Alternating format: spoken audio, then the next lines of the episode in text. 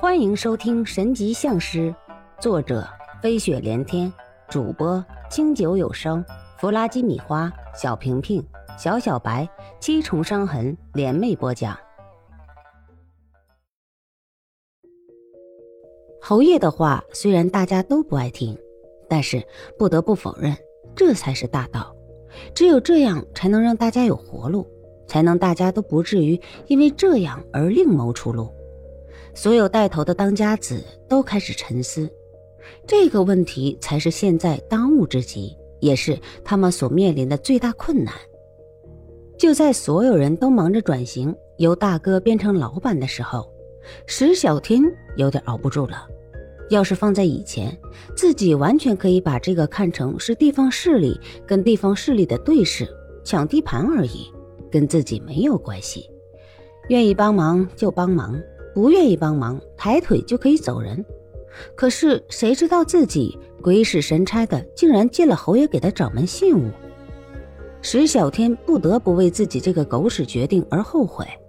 现在自己不仅仅要对付张旭章的事情，还要忙着公司转型。我的那个天哪！自己本来对这些事情就是一窍不通，可又偏偏有事不得不做。石小天曾经跟侯爷谈过，为什么不解散这个队伍，让天下无贼不好吗？到那个时候，天下太平，人人都可以放心大胆的来去，那会是怎么样一个太平盛世？可是侯爷的话一下子就给了他当头一棒。侯爷说，石小天的理想是好的，又或者说梦想是好的，但是梦想只能在梦里实现，在现实里面。是不能达到的，原因很简单，不可能所有的事情跟人想的一样。当他们解散了这个队伍，自然会有另外一个队伍崛起。即使没有另外一个队伍崛起，就是这些解散的人重操旧业，那么谁来制约他们？别的不说，单单是这些人在没有人制约的情况下，能做出什么来，都是一个未知数。那个时候就不会是什么太平盛世，而是天下大乱。现在这些人有一个组织来领导他们，告诉他们什么是可以做的，什么是不可以做的，这样反而有助于社会的平稳，大局势反而容易操控。坐在这个位置上，心术才是最重要的，能力是最不重要的。一旦心术不正，能力越强。只会对社会祸害越大。正是跟侯爷的一番谈话，才让石小天坚定了继续坚持下去的决定。不是因为别的，单单是那份责任就足以让他石小天义不容辞的干下去。这很大程度上算得上是一种民主大义了。当然，这是石小天给自己戴的一个高帽。张旭章的自我巩固还在继续。但是那只是恶势力跟恶势力的对视，石小天本着狗咬狗、一嘴毛的原则，不再打算管这件事情，因为这个东西本来跟他们侯爷就没有太大关系。季载鹏是家族势力，人家只维护本族的利益，也就不怎么参与这种事情。由于季载鹏跟石小天的不作为，导致了沧州府的势力发生了一边倒的倾斜。好在马老六本事过人，在看出季窄鹏和石小天都无心帮忙的时候，马老六还曾经寄希望于侯爷。但是侯爷以已经不在其位，不谋其政为名，满口推脱之词，所以靠人不如靠己。马老六自行组织了一支队伍跟张旭章对抗，效果还算可以，勉强算是不相上下。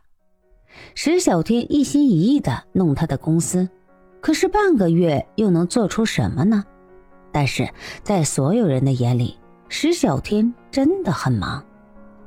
眼看着开学的时间一天天的逼近，石小天感觉时间一点都不够用，恨不能一个人变成两个人来用。但是自己又没有分身之术，能有什么办法呢？呃，动了，呃，动了。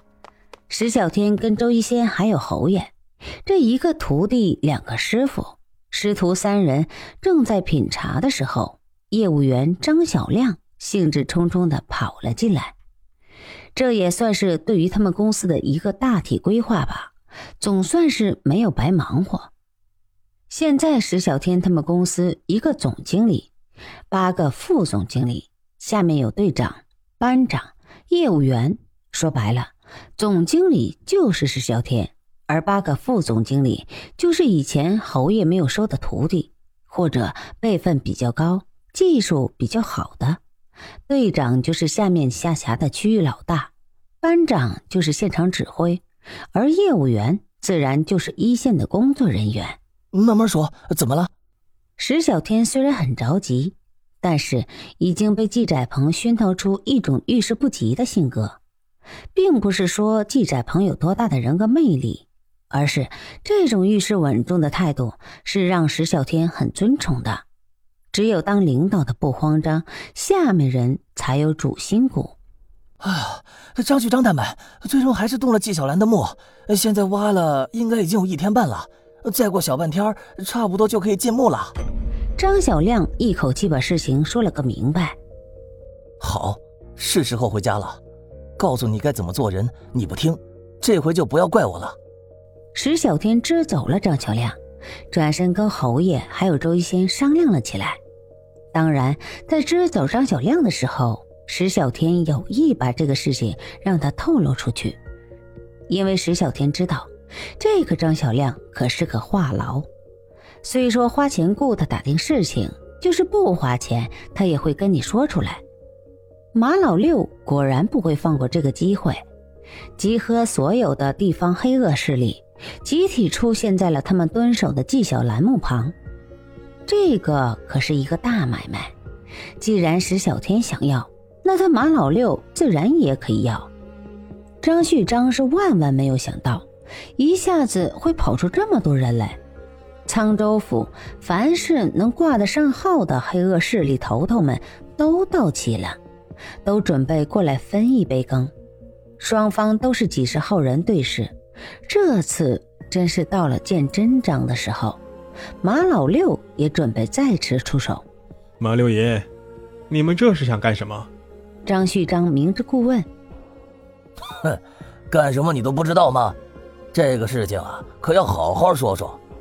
咱们都是沧州土生土长的人，你挖我们老祖宗的坟，还不要我们过来分点东西，那个怎么说得过去啊？别的也别绕了，大家都是聪明人，打开天窗说亮话。你想要开墓？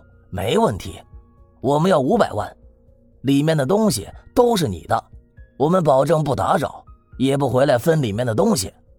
马老六的话是所有人的意思，想着墓里面会出来好宝贝，他们要的只是立马可以花的钞票。有了这些东西，干什么不行？他们可不会想要什么字画、玉器什么的。你们胃口也太大了吧！也张口就是五百万，你以为我是什么？银行吗？就算是银行，往外印刷这些钞票也需要本金呢。纪晓岚有七十二座假坟，我为了找着一个真的，可是花了大力气的。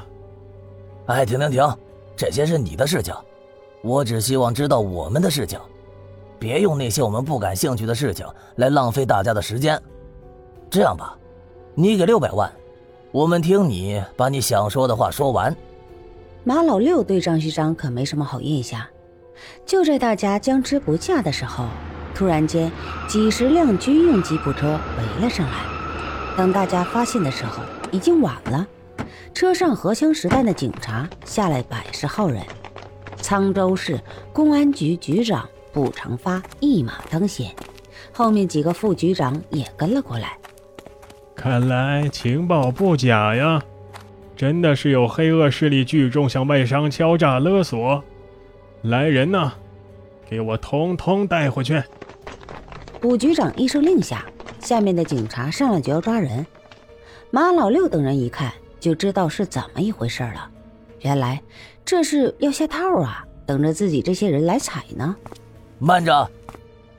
马老六也是沧州府的一号人物。他这一说话，卜局长看着他，下面的警察也停下了动作。要知道，得罪了这样的人，自己以后的日子也不会好过。卜局长，你说我们是向外商敲诈勒索，不知道您得到线报的那个人跟您说清楚没有？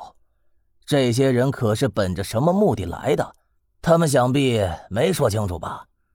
我想呀，您还是最好把事情问清楚，省得到时候有什么误会。本集播放完毕，欢迎继续收听，点赞、评论、订阅、分享。